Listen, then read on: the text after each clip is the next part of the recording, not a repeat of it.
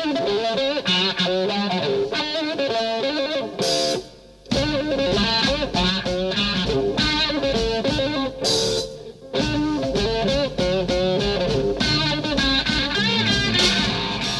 Washington, D.C., this is On the Ground. As Ukraine's president receives a standing ovation from Congress and a billion dollars more in U.S. weapons for its conflict with Russia, the peace movement wants to tamp down the war hysteria in Congress. Right now, I think we have to get narrower and focus on the things that can stop this from leading into a World War III. Stop it from getting to a nuclear war. And in the face of corporate media's overwhelming war propaganda and demonization of Russia, peace activists say that a primary task is to still educate the American public about what is really happening in Ukraine. Why did the U.S. push and push and push? And, and Putin kept saying, this is a red line. I think it's because they wanted this. I think the U.S. is actually very happy that Russia came in because they can unite Europe under the American military umbrella. They can evict Russia from the world economy. They weaken one of the principal competitors. It is, in fact, the beginning already of major power conflict. All that this month's episode of the F Word on Fascism and much more coming up. Welcome to On the Ground, onthegroundshow.org, voices of resistance from the nation's capital. I'm Esther Iverem. While Ukrainian President Volodymyr Zelensky addressed Congress via video link on Wednesday, pleading for the U.S. and NATO to implement a so-called no-fly zone in his country and to in effect enter his war with Russia. In a no-fly zone, U.S. and NATO fighter jets would attempt to shoot down Russian jets and quickly create a scenario for World War III between the world's biggest nuclear powers. Oddly, Zelensky even evoked the name of the Reverend Martin Luther King Jr. in pleading for American taxpayers to fund more weapons. I have a dream. These words are known to each of you. Today I can say, I have a need. I need to protect uh, our sky. I need your decision, your help, which means exactly the same, the same you feel when you hear the words, I have a dream. After the speech, President Biden continued to turn down the request for a no-fly zone, but announced that 800 million in additional weapons, including drones, would be sent to Ukraine. Though Biden referred to all of the advanced weaponry as defensive, it is also true that weapons such as anti-aircraft systems being transferred to Ukraine can be used offensively. And Russian Deputy Foreign Minister Sergei Ryabkov has warned that the Russian military considers weapon shipments to Ukraine as legitimate targets. Also, during the evening after Zelensky's speech before Congress, anti-war veterans brainstormed at a Busboys and Poets restaurant in Northwest DC about organizing against the war in Ukraine and against the NATO military alliance, which has expanded to Russia's western border, thereby provoking the current war crisis. Phyllis Bennis of the Institute for Policy Studies said that NATO was formed to target the Soviet Union after World War II and that it should have been disbanded after the breakup of the Soviet Union in 1991. Instead of getting rid of NATO, when you know NATO was designed to suppress the Soviet Union, when there was no more Soviet Union, declare victory and go home. That should have been the, the position. It wasn't. Many of us remember those protests in 1991 of no to NATO starting then, that there's no reason for NATO. Instead, NATO became the arm of U.S. intervention around the world. Instead of being just about Europe, suddenly we have NATO participating in the wars in Iraq to a smaller degree, to a massive degree in Afghanistan.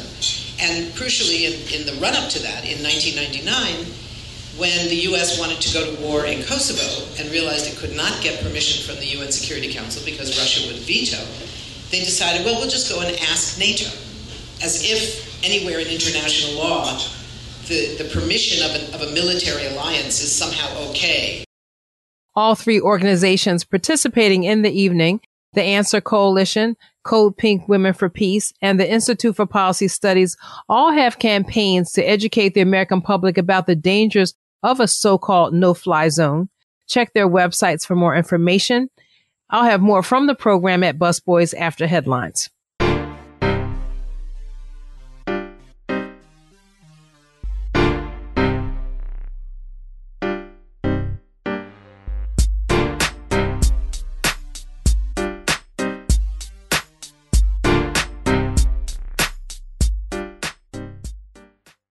Other international and national headlines this week. A prisoner at a Central Intelligence Agency black site in Afghanistan was used as a training prop to teach U.S. agents how to torture other prisoners, leaving the man with serious brain damage and other ailments, according to newly declassified documents published this week.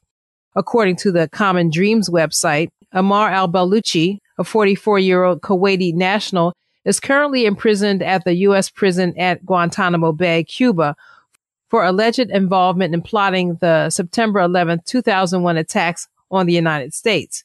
The case, which has been delayed due to disputes over the admissibility of defendant testimony extracted through torture, has been in pretrial hearings for more than a decade. A series of earthquakes off the coast of Japan on Wednesday triggered a tsunami advisory just over 11 years after the region endured a major nuclear disaster. The strongest quake hit about 37 miles below the sea and left more than 2 million homes without electricity. The Japan Times reported that no abnormalities were found at the Fukushima plant. The Progressive Caucus in Congress listed 55 executive actions that President Biden could take since his domestic agenda has been scuttled by members of his own party. The actions include using existing administrative authority to cancel federal student loan debt, dramatically lowering the costs of essential drugs like insulin, hepatitis C drugs, HIV, AIDS drugs, Xtandi, EpiPens, and inhalers. And also stopping the expansion of private prisons to detain immigrants.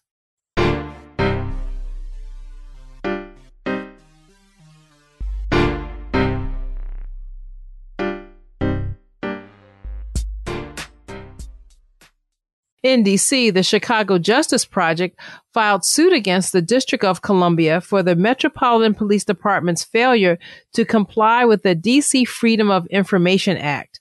Over the last 13 years, the Metropolitan Police Department has built a gang database to secretly surveil DC residents, almost exclusively residents of color, and MPD uses it to determine where and whom to police. MPD's gang database has been subject to extensive recent public debate and media attention, highlighting systemic problems that disproportionately impact DC residents of color.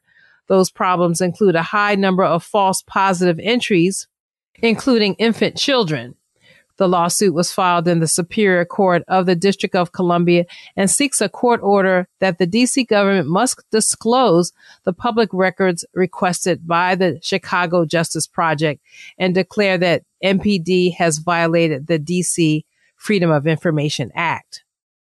And also a virtual peace and justice teaching will be held Saturday, March 19th, 4 p.m. to 6 p.m. Eastern time on the subject why Ukraine Should Matter to Faith Communities.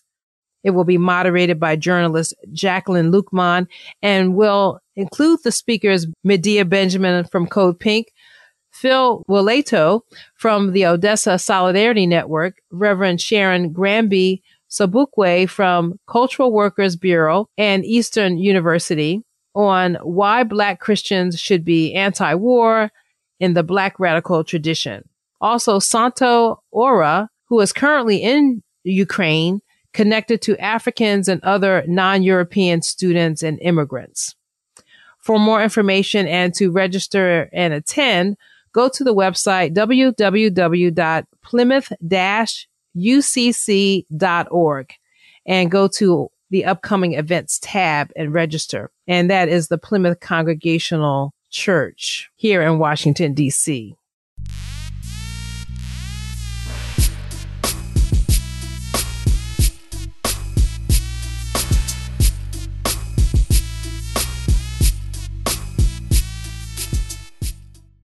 And finally, in culture and media, Covert Action magazine writes that CIA Director William Burns admitted earlier this month that the U.S. is waging an information war against Russia. In an open Senate Intelligence Committee hearing, Burns claimed, quote, Putin is losing, end quote, that information war over Ukraine. He repeated the lie that the Russia invasion is unprovoked, despite the fact that he wrote himself in a 2008 leaked memo that NATO expanding to Ukraine and to Russia's border would provoke a war. And finally, on the weekend of March 12th, Maryland officially kicked off the celebration of the 200th birthday of abolitionist Harriet Tubman at the Harriet Tubman Underground Railroad Visitor Center in Church Creek on Maryland's eastern shore. Tubman's great great great grandniece, Tina Wyatt, who participated in the program, spoke to WPFW Pacifica Radio in Washington, D.C. Wyatt shared her own recent writing to honor her enslaved great great great grandmother Soph, who was separated from her only infant child, but that child was eventually freed from enslavement by Soph's younger sister, who was Harriet Tubman. I was telling her that she didn't have to worry about her baby girl. And I said, I can't imagine the fear of wondering when and if Anne Marie will have the same fate as yourself.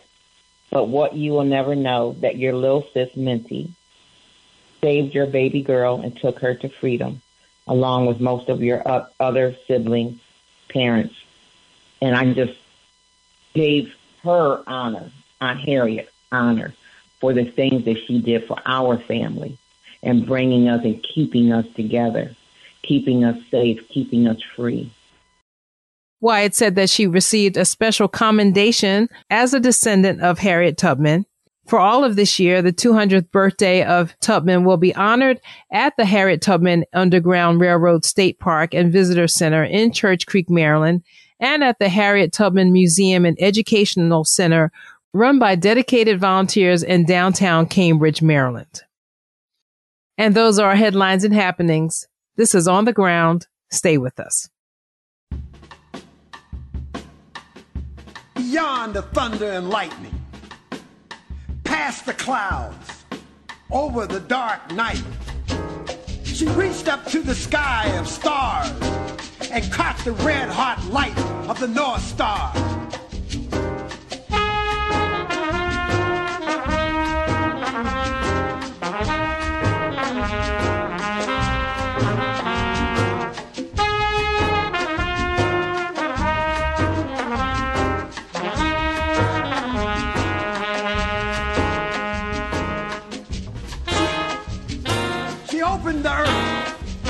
With blood so feet. She challenged the whip, the gun, the knife. She challenged the fire, pulled from the bodies of slaves, made into laws, prisons, and courts.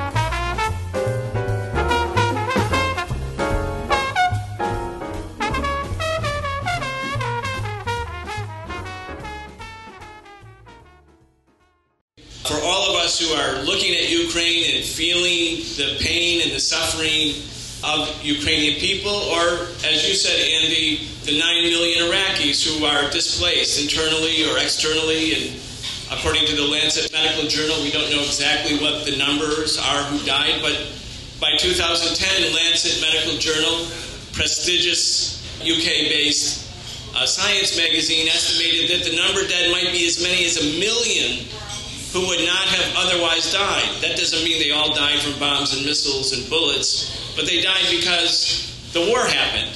Just like in the Korean War in 1950 to 53. Four million Koreans died, according to the Encyclopedia Britannica. That's almost one out of every five. And sadly, we don't mourn the Iraqis. We don't remember them. We don't think about them. There's not uh, blazing headlines and constant coverage. And the same with the Yemenis and the Syrians the Vietnamese, the Koreans. I mean, this is kind of a selective sort of coverage for people who are in suffering. And we have to ask ourselves, why is that the case as well? But how did we get here? 30 years ago, the Ukrainian, uh, the people in Ukraine, the people in Russia were one people. They were the Soviet people. And they had a long uh, tradition together. They shared many of the same benefits. Certainly, they were part of an integrated, uh, planned economy. Ukraine was the breadbasket for the rest of the Soviet Union, and Ukraine benefited from oil that came from Azerbaijan. or from the southern Asian republics and the cotton and the textiles. I mean, it was an integrated, a planned economy. And together, for instance, during World War II, millions of Ukrainians and millions of Russians gave their lives to defeat fascism. And through their effort, they did defeat fascism. And the death camps came to an end in Eastern and Central Europe were liberated because they fought together. And when we think that today Russians are killing Ukrainians and Ukrainians are killing Russians, we have to say this is a paramount uh, tragedy, one of the great catastrophes of modern times. And ever since the dissolution or the breakup of the Soviet Union or earlier Yugoslavia, these multinational, multi ethnic republics, uh, the people reverted to uh, the same sort of barbarism of killing each other that had been dominant earlier. And this, I believe, is a consequence of the return of capitalism and the return of elites in different republics who have their own elite agendas, and that's over control of markets and resources. But in the case of Russia, in the case of Russia in particular, for 30 years, they have seen NATO, which is a U.S. led offensive military alliance, step by step incorporate all of the former republics of either the Soviet Union or the republics of Eastern and Central Europe that were the primary allies of the Soviet Union and of the Russian people. And Russia, as we now know from Putin's recent speech, Putin now has admitted that in 1997 he asked Bill Clinton, or 1998, whether Russia could join NATO. Well, if the communists were gone, the Communist Party of the Soviet Union was gone, if it was no longer the Cold War, why not include Russia into NATO and have a European wide security arrangement? But the United States refused to incorporate Russia into NATO, but instead it kept expanding NATO from 14 members till today, where there are 30 members. In, in 2008, this is the classic moment where things really change. And this is where we're going to end up in a war in 2022. You have to really begin at this inflection moment in 2008, the Bucharest summit of NATO where the United States announces to the surprise of, and shock of the Russians, but to the surprise of the Germans and French too, that the United States intends to incorporate Ukraine and Georgia, two of the westernmost republics of the former Soviet Union, into NATO. And WikiLeaks document, which I think many of us are now familiar with, is from William Burns, currently the director of CIA, who was at that time the U.S. ambassador to the Russian Federation, he said by introducing the idea that Ukraine and Georgia would come into NATO, that it's a red line and it will lead to a crisis. And he was right.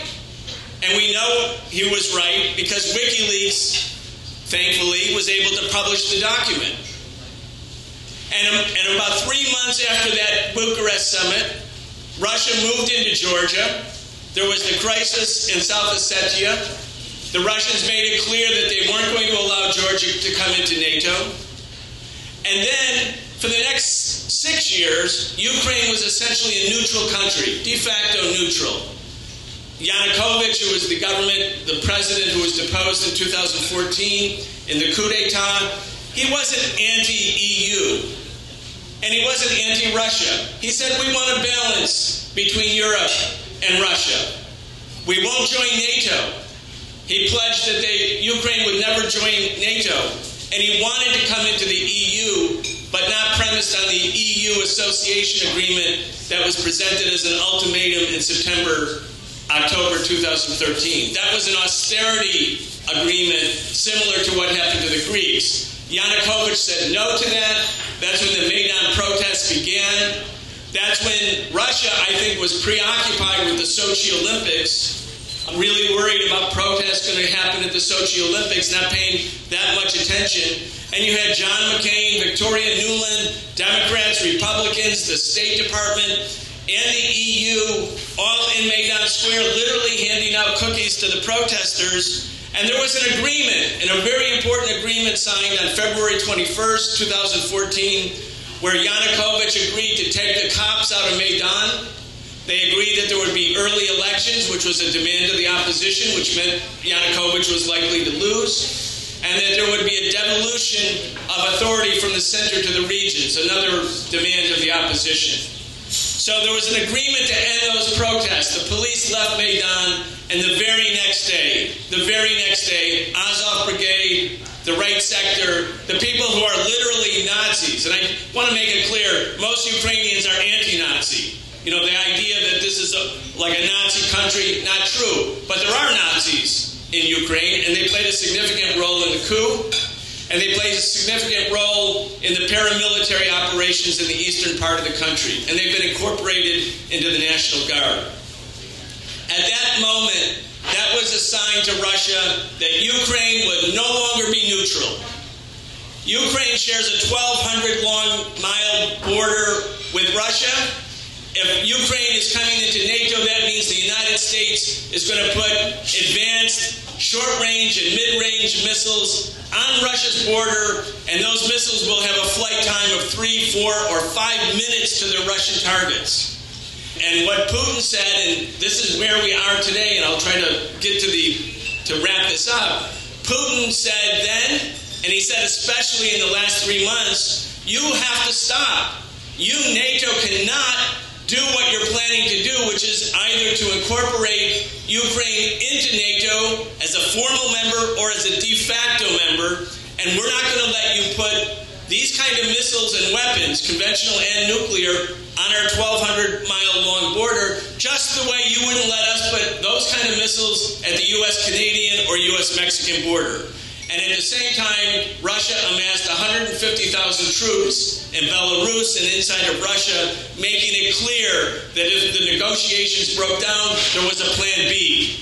And tragically, what we're witnessing today is plan B. And what I'm suggesting is in order to end the war, which is the most pressing thing, we can go into the streets and say, Russia, out of Ukraine. But will that make Russia come out of Ukraine for Americans to, to say that? What the American people need to do is to say to our government, the government that speaks in our name, without our consent, that militarizes everything, that's insisted on taking NATO right up to the border of Russia, that we should stop and listen to what Russia was demanding because those security guarantees are legitimate. They're legitimate. And what's so wrong? What's so wrong about being neutral? What's so wrong about being demilitarized? What's so wrong about not having short range missiles in your country?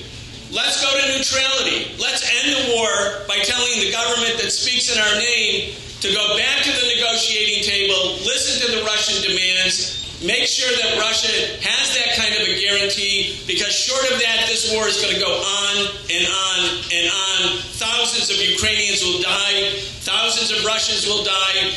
We can't just say it's bad, we have to have a solution, and that is, I believe, the solution. Thank you. Thank you, Lydia, you, you watched the, uh, the joint session today with Zelensky speaking to Congress. And, you know, it's interesting how they're building him up to the level of Mandela. And you have this, this idea of the bad guy and the good guy, the black hat, the white hat. I mean, it's so, we've, uh, we've seen this before play out.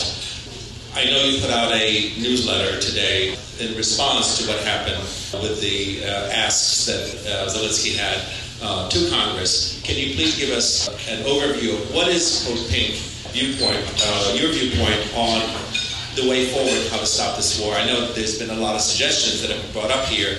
Some of them are not really realistic necessarily. I mean, as far as being able to get the people to the table and get the results that we need. But what do you think is the most effective way at this point for folks in this room, folks that are watching, to bring this war to an end? As we all agree, that's the number one uh, interest at this point. So um, it's a harder time to mobilize people. We were out there, uh, a group of us this morning when Zelensky was addressing Congress. We were outside Congress because we wanted to be there as the Congress people came in uh, with our signs uh, to show them that there were constituents who were pushing back on what they were going to be hearing. And we wanted to be there after when they came out uh, because we know that this is such a delicate moment in history. I think many of us are very much against what our government has been doing to get us to this point.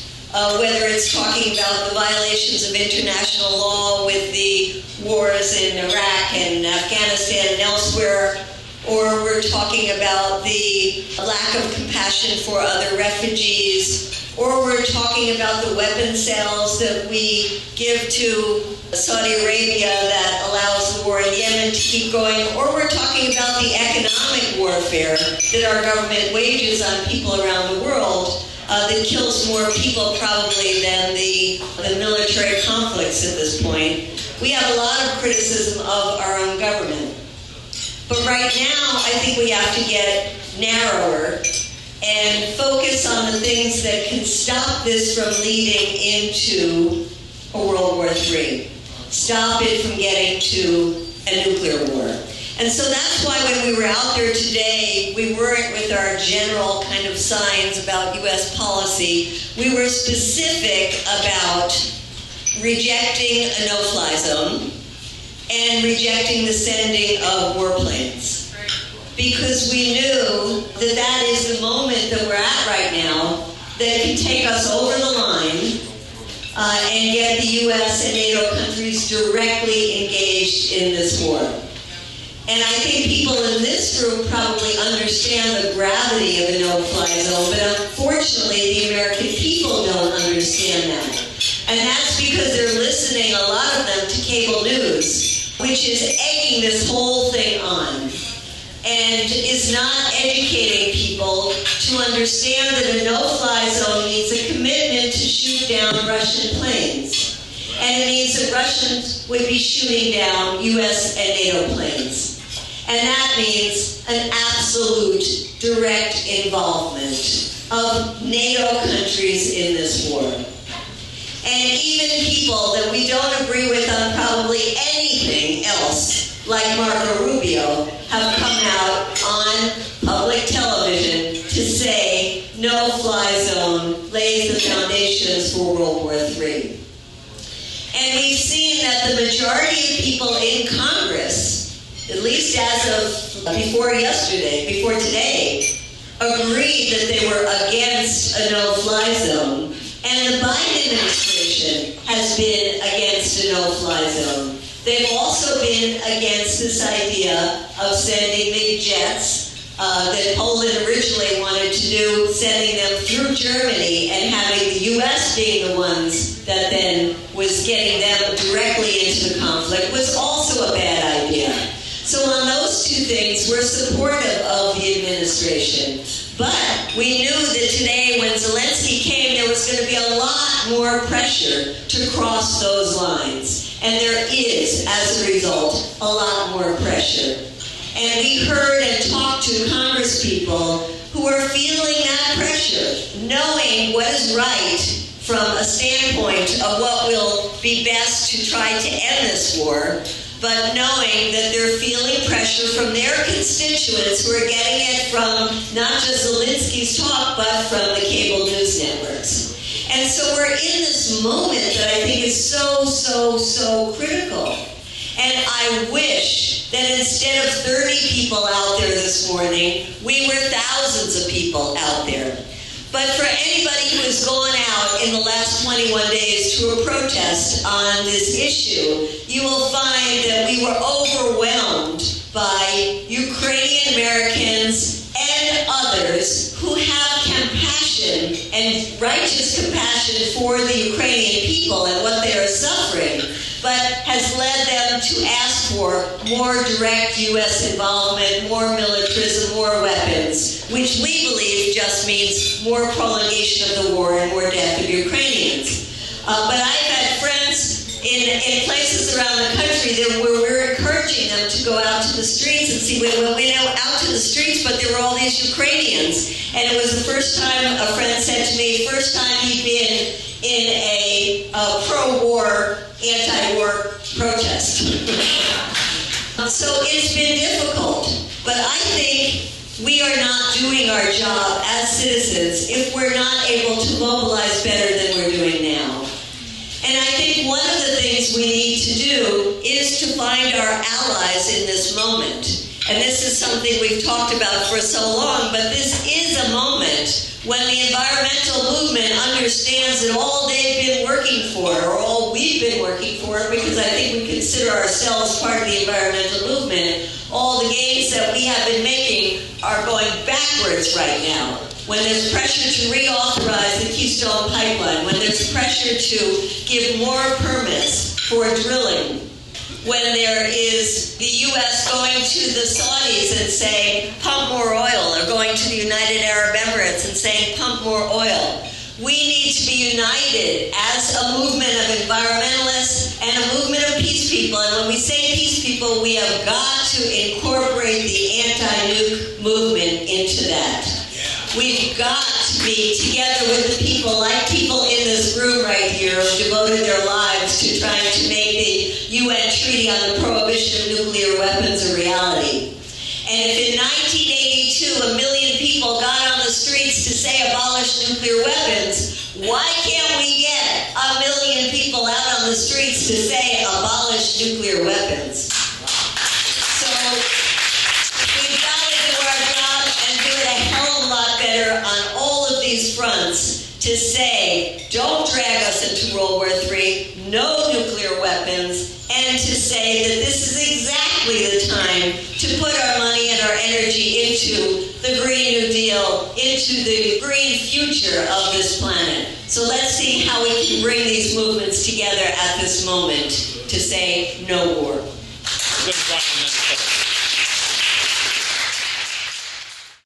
That was Medea Benjamin, founder of Code Pink, Women for Peace. And before that, Brian Becker, national organizer for the Answer Coalition.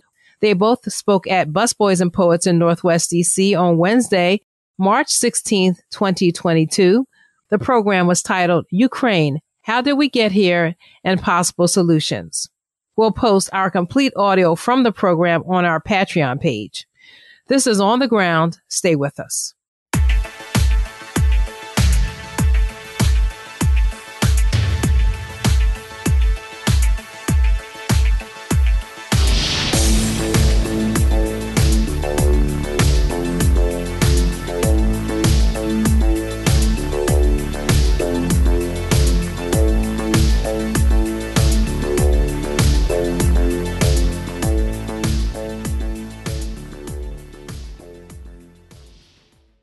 This is On the Ground, onthegroundshow.org, Voices of Resistance from the Nation's Capital. I'm Esther Iverem. While Ukraine President Volodymyr Zelensky addressed Congress via video link on Wednesday, pleading for the U.S. and NATO to implement a so-called no-fly zone in his country, in effect enter the war and alarmingly create a scenario for World War III. Here to discuss this week's developments and also Ukraine's connections to fascists for this month's episode of the F Word is our geopolitical analyst, the author and activist Gerald Horne, professor of history and African American studies at the University of Houston. Welcome back to the show, Gerald. Thank you. Well, though, as you heard, Zelensky's a dangerous plea for a no fly zone continues to be rejected by the Biden administration, his emotional speech, uh, punctuated with these out of sync references to the Reverend Martin Luther King Jr., Pearl Harbor, 9 11, and also showing a very graphic video, war video. It still ratcheted up this drive here in Washington to escalated war rather than to diplomatic resolution. So, first, I just want to get your reaction to the speech. Well, obviously, it was prepared in part by a number of those CIA agents who are now crawling around Kiev, Ukraine. And it's interesting to note as well that Mr. Zelensky has done a 180. That if he had taken the position previously, before February 24th, that he's taking now, there probably would not be any conflict. What I mean is, a few days ago on This Week with ABC, he said that he had, quote, cooled off, unquote, with regard to NATO membership. And if he had said that before February 24th, probably the other issues could have been negotiated. And it's also curious the way he's being depicted and portrayed uh, in the US press. Uh, you have mentioned previously the connections of certain forces in Ukraine to fascism. And of course, that ties into our F word concept, which we'll be discussing later. But it's remarkable how the mainstream press is using the simple fact that Mr. Zelensky is Jewish to dismiss that very important issue. It's almost like saying that just because Barack Obama was black, that United States did not adhere to white supremacy between 2008 and 2016. I mean, it, it barely passes the, the giggle test. And in some ways, uh, he's the ultimate fall guy. What it reminds me of is that one of the reasons the British Empire was able to rise to prominence, if not world dominance, was that it oftentimes used other nations to fight its battles. I mean, for example, in the 16th century, when Britain was rising, it chose to fight Spain to the last Dutchman. And we all know that what helped to make Britain a major power uh, in Southern Africa uh, during World War I was because it relied very heavily upon troops and fighters from what is now Pakistan and what is now independent India. And so the United States has decided that it's going to fight Russia to the last Ukrainian. And apparently, Mr. Zelensky is willing to go along uh, with that demented scheme.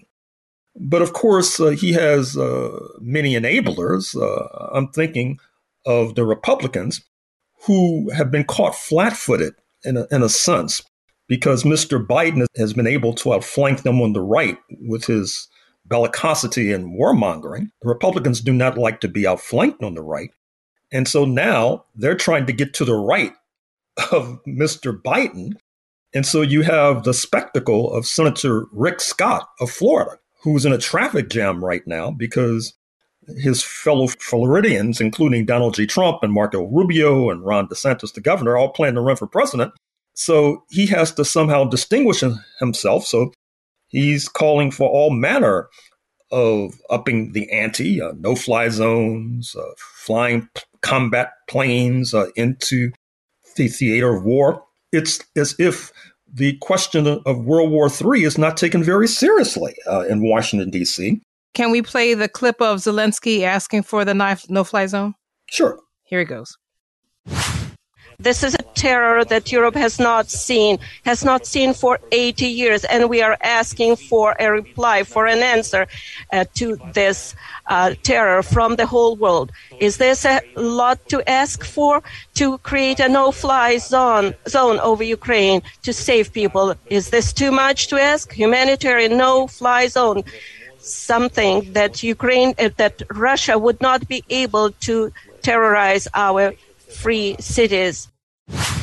Yeah, so that was Zelensky speaking through an interpreter on Wednesday uh, in his address to Congress.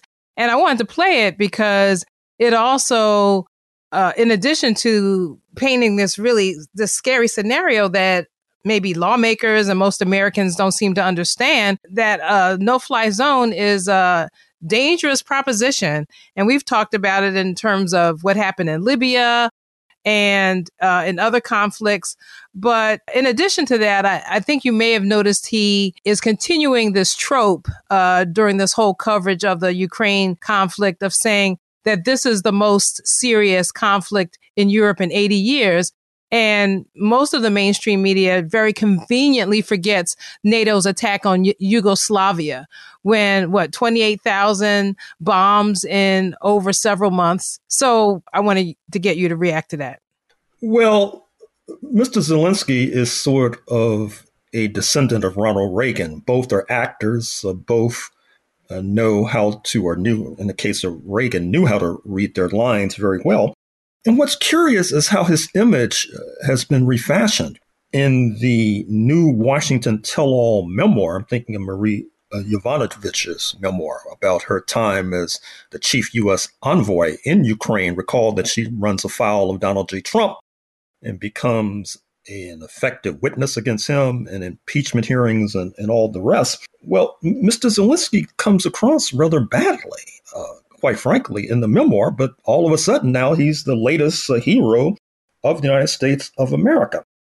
And what's also uh, remarkable about uh, this present crisis that we're now enduring is that in some ways, the fate of the planet depends upon lawyers at the State Department agreeing with lawyers at the Foreign Ministry in Moscow. What I mean is, the determination has been made that the United States cannot be considered a co belligerent in this conflict, even though it's shipping in an arsenal of machine guns and Stinger missiles and Javelin anti tank missiles, uh, etc.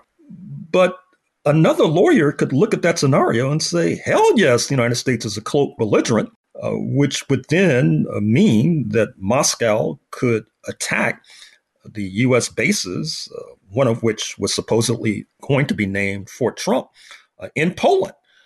And that could lead to an escalating scenario that could lead to a nuclear exchange and perhaps the extinction of all humanity. So uh, let us hope, at least, that these lawyers on both sides of the Atlantic are sharing notes. It's interesting you mentioned that because uh, earlier this week, when I was talking on the Socialist program, played a clip of Amy Klobuchar in Poland you know, talking about the fact that she still wanted these planes. She, she, either wanted Poland or somehow someone connected to NATO to get some planes into Ukraine. And the Biden administration has been obviously resisting that because they understand what you're talking about this framework or this definition of what does it mean for the US to be engaged or NATO to be engaged in the war. And so she talked about, well, you know, we could send some drones instead. And almost on cue, I think on Wednesday or Thursday, Biden announced that this new package of 800 million in military aid to Ukraine would cl- include 100 US drones. And obviously, when we were having that discussion, we were saying, well, what is the difference between a drone and a plane? If it means that you are entering the war, you are entering in the war in the, in the airspace at that. So, yes, I mean, I definitely take your point about the lawyers deciding the fate of the planet, which is scary. But you were going to say something about the Black Congressional Caucus. Well, it, it's quite disappointing, uh, particularly those of us who recall the past history of the caucus. Recall that the late congressman from Detroit, John Conyers, before he passed away and, and before he left Congress, uh, he was railing against the Azov battalion uh, in Ukraine, which we all know are neo fascists. Now we have the spectacle of even Congresswoman Barbara Lee, who stood tall in 2001 during the conflict in Afghanistan has now decided to go along with the warmongers. I heard uh, Congressman Al Green of Houston, an upstanding member, so called, of the Congressional Black Caucus, uh, basically echoing her. But I think it's fair to say, too, that it's a reflection of how times have changed.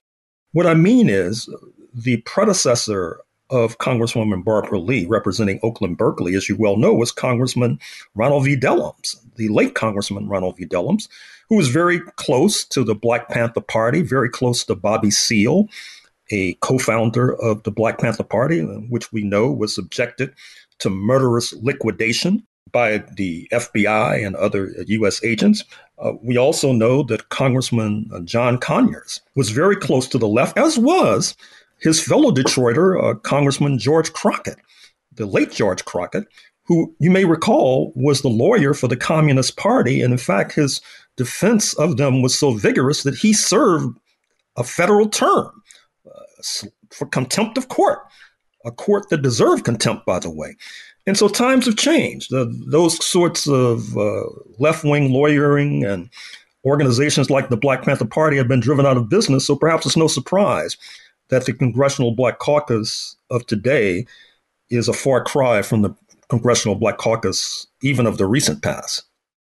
Well, I knew I, I had the, the task of kind of including Zelensky's speech, but also including this month's episode of the F word. And I, I, thought it actually would be a tough combination.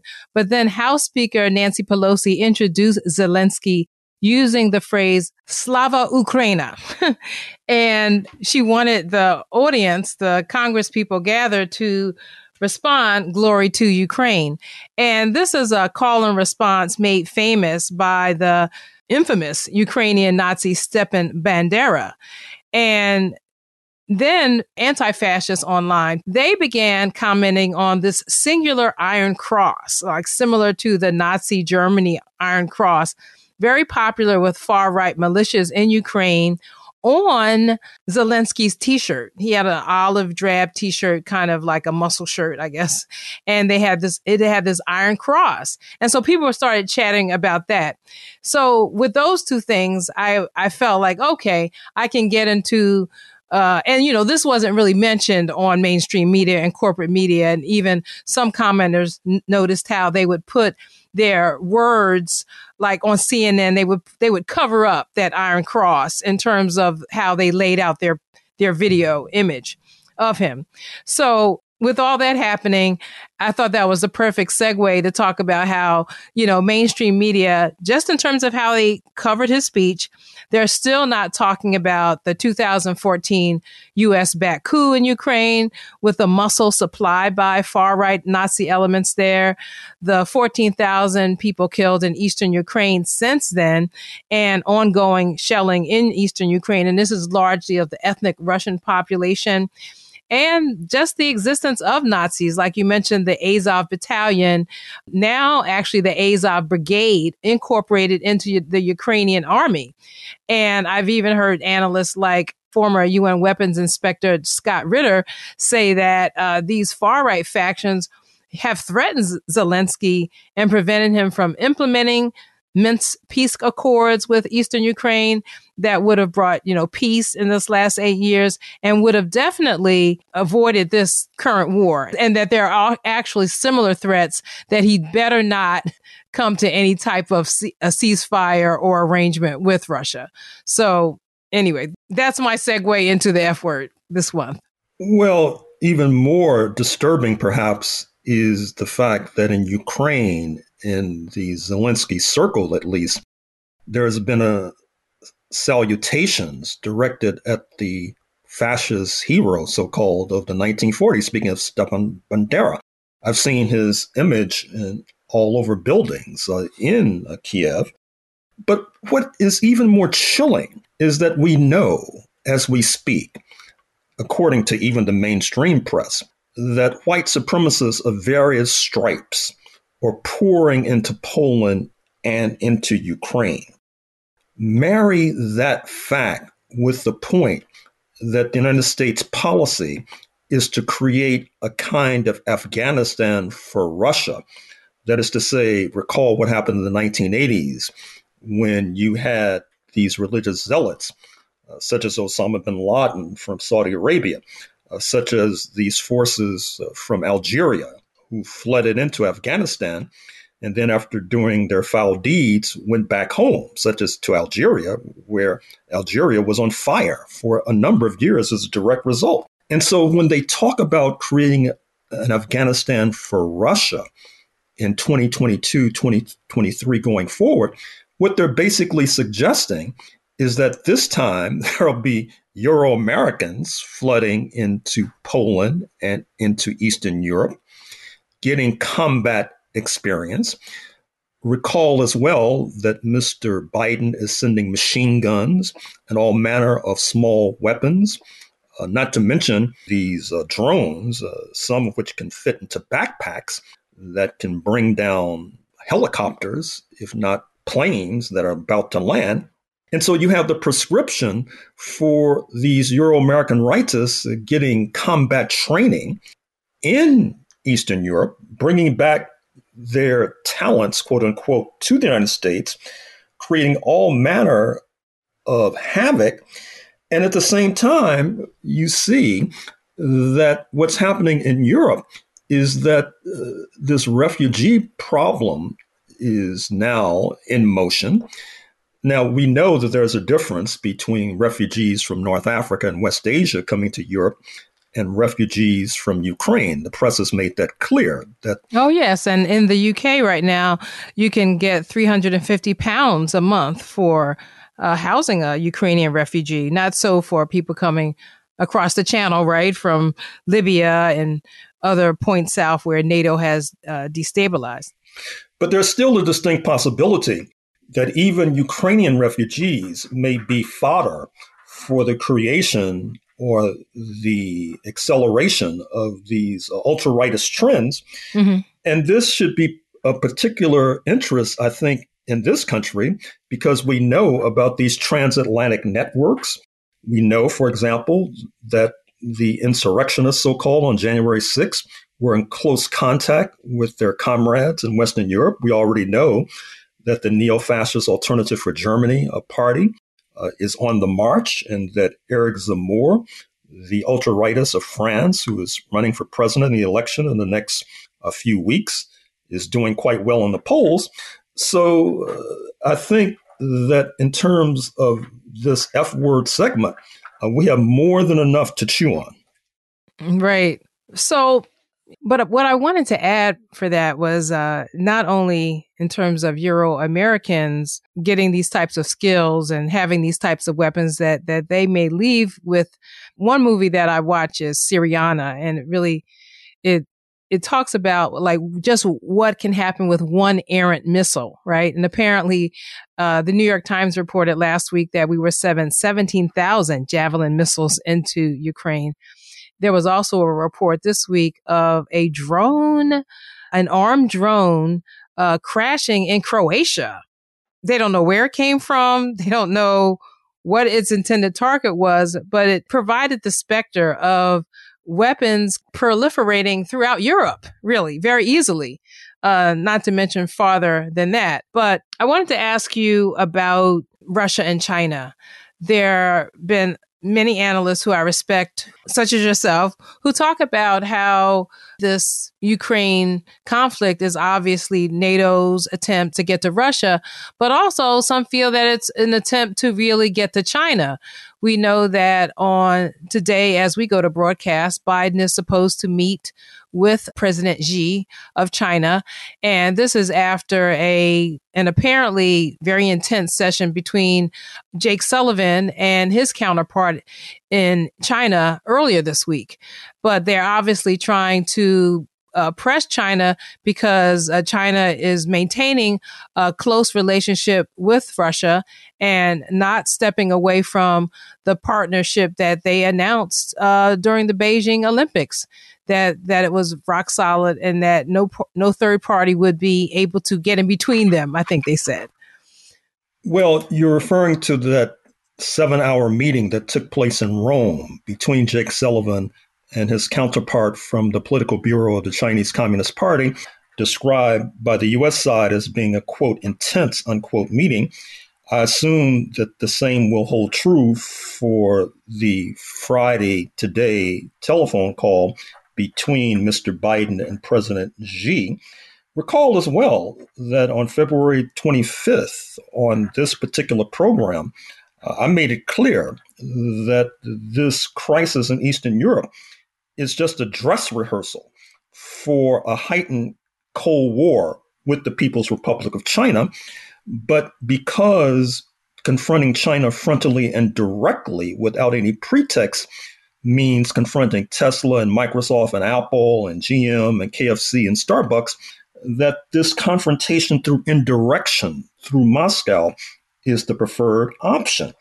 Uh, China is clearly in the crosshairs because if they observe sanctions, which I don't think they will, since the sanctions do not have the imprimatur of the United Nations, but if they observe sanctions, that means that they will be weakening their partner, speaking of Russia.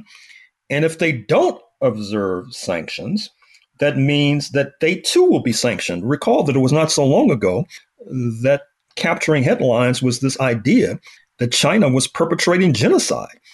And in the Financial Times, uh, just the other day, I noticed that a U.S. commentator was suggesting that if Putin is a war criminal, then Mr. Xi is perpetrating genocide. And so, therefore, his regime needs to be subjected to confrontation and to sanction. However, I think that Washington may be overreacting, to put it mildly, to the fact that most sober analysts agree that China is in the passing lane, and that if present trends continue, it will be further ahead than it is now. And you see hints of that already in the financial press when you see discussions between Saudi Arabia and China in terms of the sale of oil, not in dollars, but in the Chinese currency.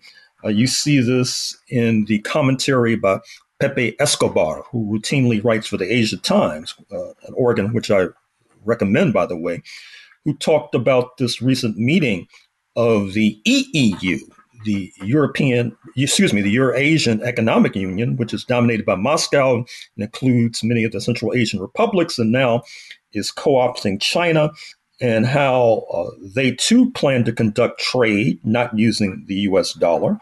We see that with regard to India, one of Moscow's uh, longest term allies, which has been talking about buying energy that the United States is turning its back on, but buying the energy in Indian rupees and then, of course, having other trade in Russian rubles. And so there may be a fast break away from the dollar or de dollarization, as the economists call it. That may be the ultimate issue, the ultimate story of this entire crisis, which has led some analysts to suggest that no matter how things eventuate, that in the short term, China will be a winner. In the long term, China will be a winner. Although much of it depends upon what the European Union decides to do. And of course, thus far, they've been a giant with a feet of clay, uh, being dragged into this conflict, uh, which will basically strain the EU budget, will mean they have to find new sources for energy uh, other than Russia, and helping to validate in a paradoxical way the point made by John Bolton, the former national security advisor under Donald J. Trump, who said that Mr. Trump saw the EU as the number one threat to U.S. domination behind China. But somehow they've fallen into this trap, and I guess they'll have to pay a heavy price as well. Well, events and news are rapidly unfolding, and so we're continuing to cover the story as best we can here from Washington, D.C. And I thank you for joining us to discuss all these fast moving events. I've been speaking to our geopolitical analyst, Professor Gerald Horne. Thank you, Gerald. Thank you. And that will do it for today's episode of On the Ground. OnTheGroundShow.org, Voices of Resistance from the Nation's Capital. We'll post our complete audio from the program Ukraine How Did We Get Here? And Possible Solutions with Brian Becker, Phyllis Bennis, and Medea Benjamin on our Patreon page. That's patreon.com forward slash on the ground show. But you can listen to all of our current and past shows on the website we maintain, onthegroundshow.org. And you can reach out to us and support us there as well.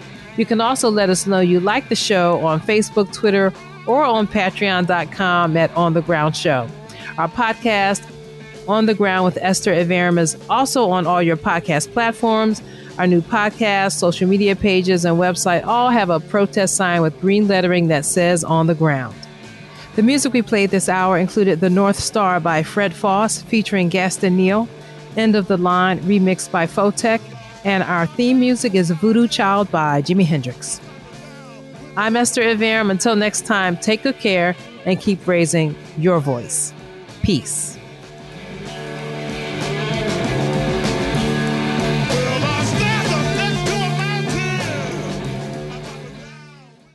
Thank you so much to listeners who have gotten on board with us and joined our Patreon page. We are a totally independent operation, independent journalism uh, produced here from Washington, D.C. We don't have any corporate backing. You see, we don't have any advertising and we don't want any.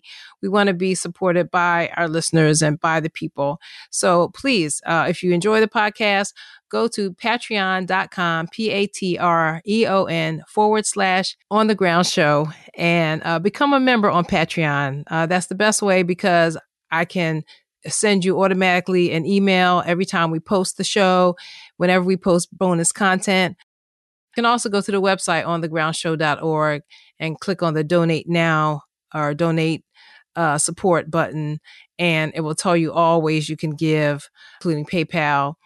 And anybody who uh, wrote a check and sent it to us, we apologize. We had some problems with our mailing system. And so if you re- received a return check, please return it back and at that same address and we will get it. We've gotten everything straightened out. Anyway, thanks so much everyone for listening and supporting and can't wait to bring you next week's show.